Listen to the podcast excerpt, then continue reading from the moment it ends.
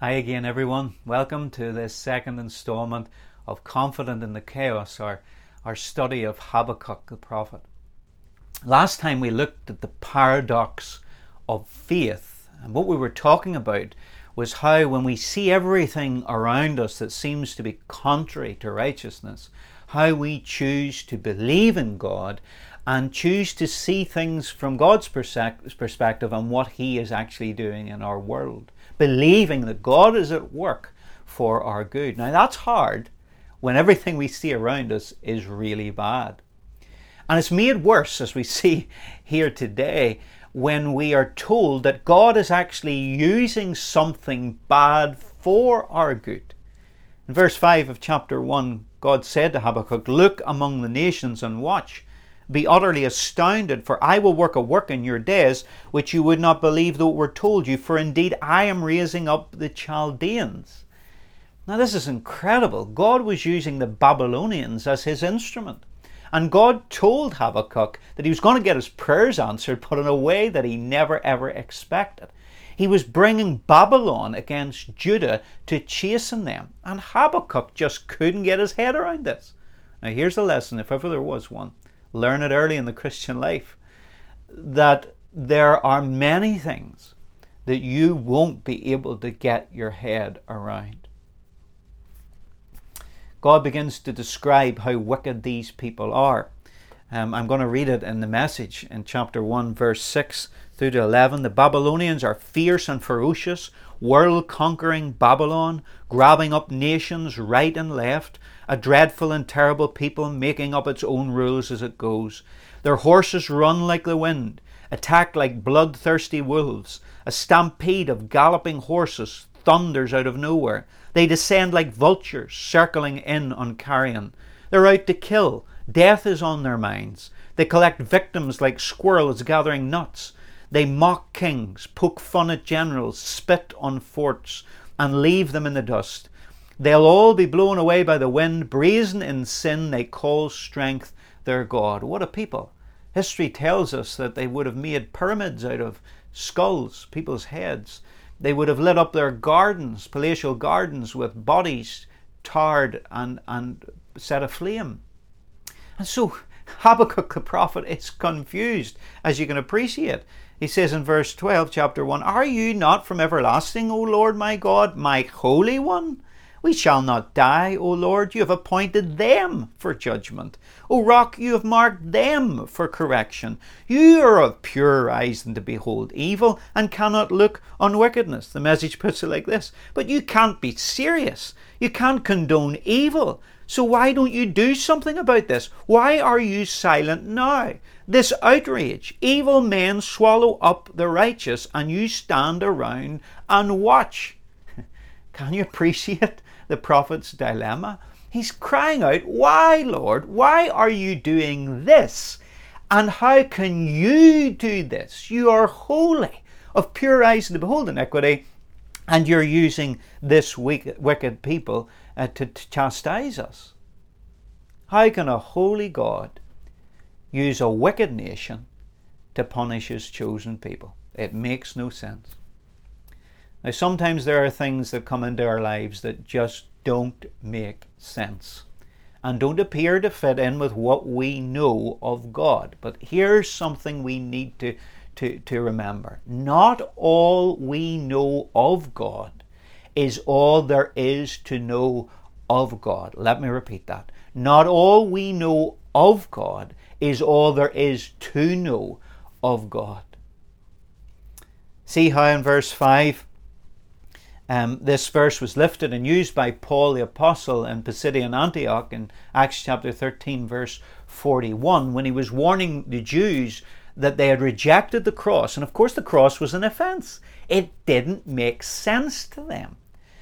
Uh, it was moronic but they rejected the cross and therefore they rejected the gospel and that gospel was embracing gentiles at that moment in the acts of the apostles and this was also an offense to them because the jews considered the gentiles unclean and that they could never enter the kingdom of god. And so that seemed in their understanding to be in keeping with their interpretation of the scriptures and what, what they had as a grasp of the character of God, but there was something they didn't know, something they couldn't see.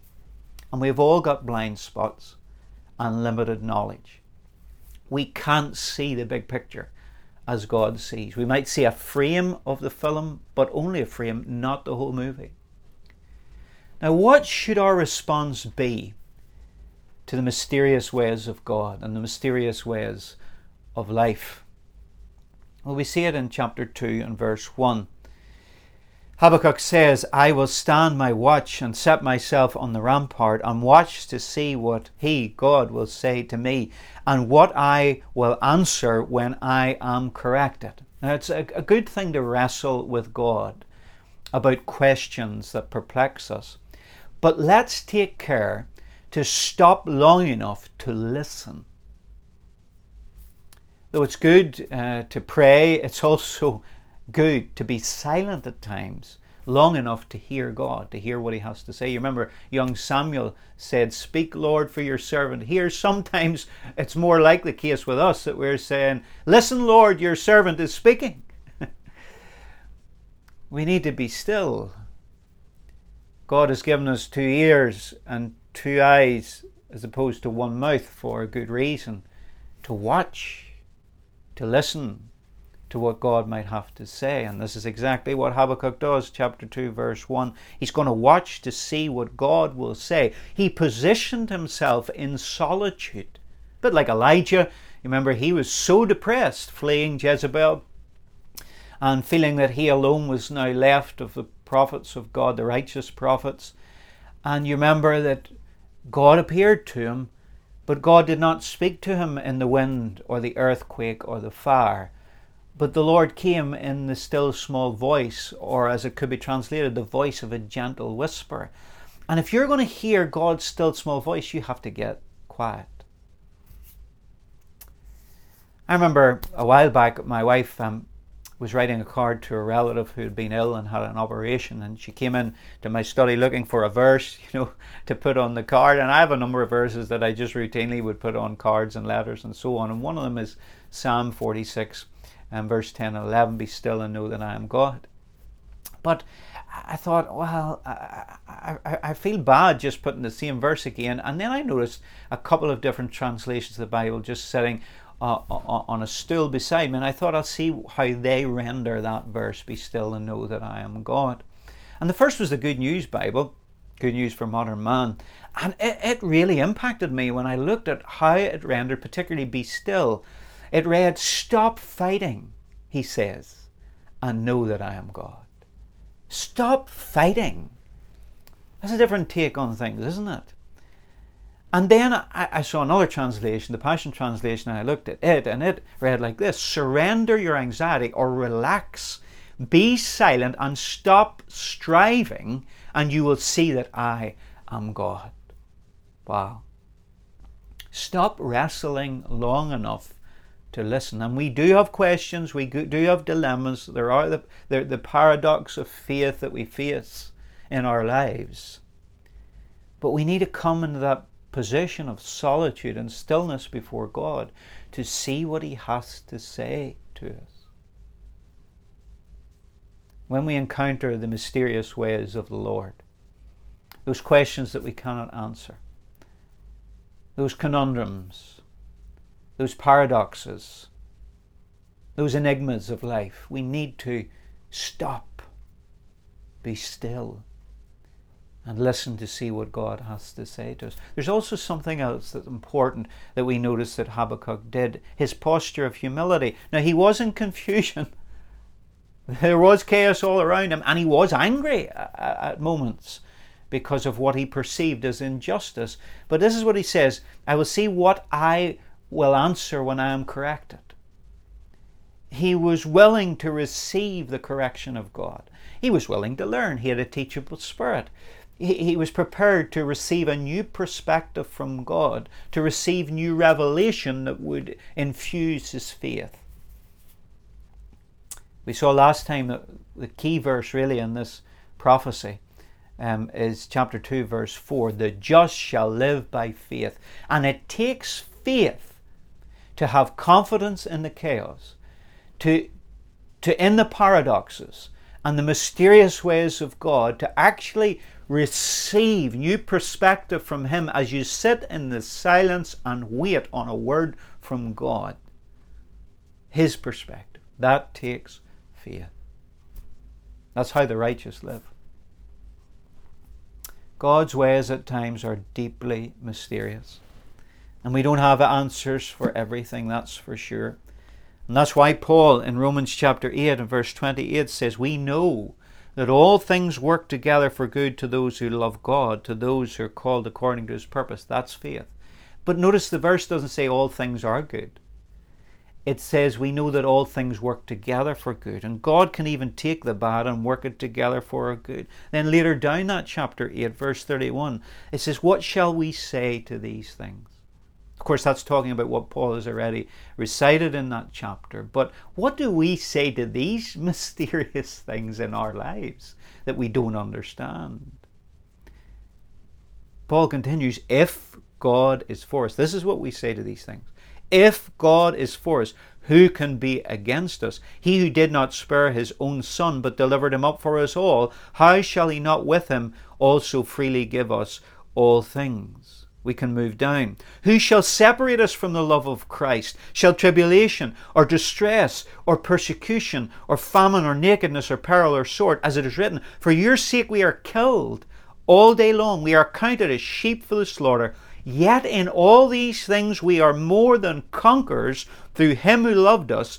For I am persuaded that neither death, nor life, nor angels, nor principalities, nor powers, nor things present, nor things to come, nor height, nor depth, nor any other created thing shall be able to separate us from the love of God which is in Christ Jesus our Lord. Wow. That's faith.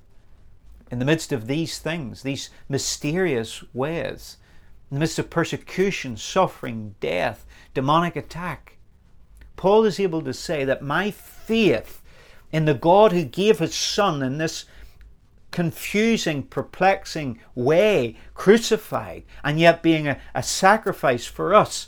This God who gave us the cross, which is an offense to the religious mind.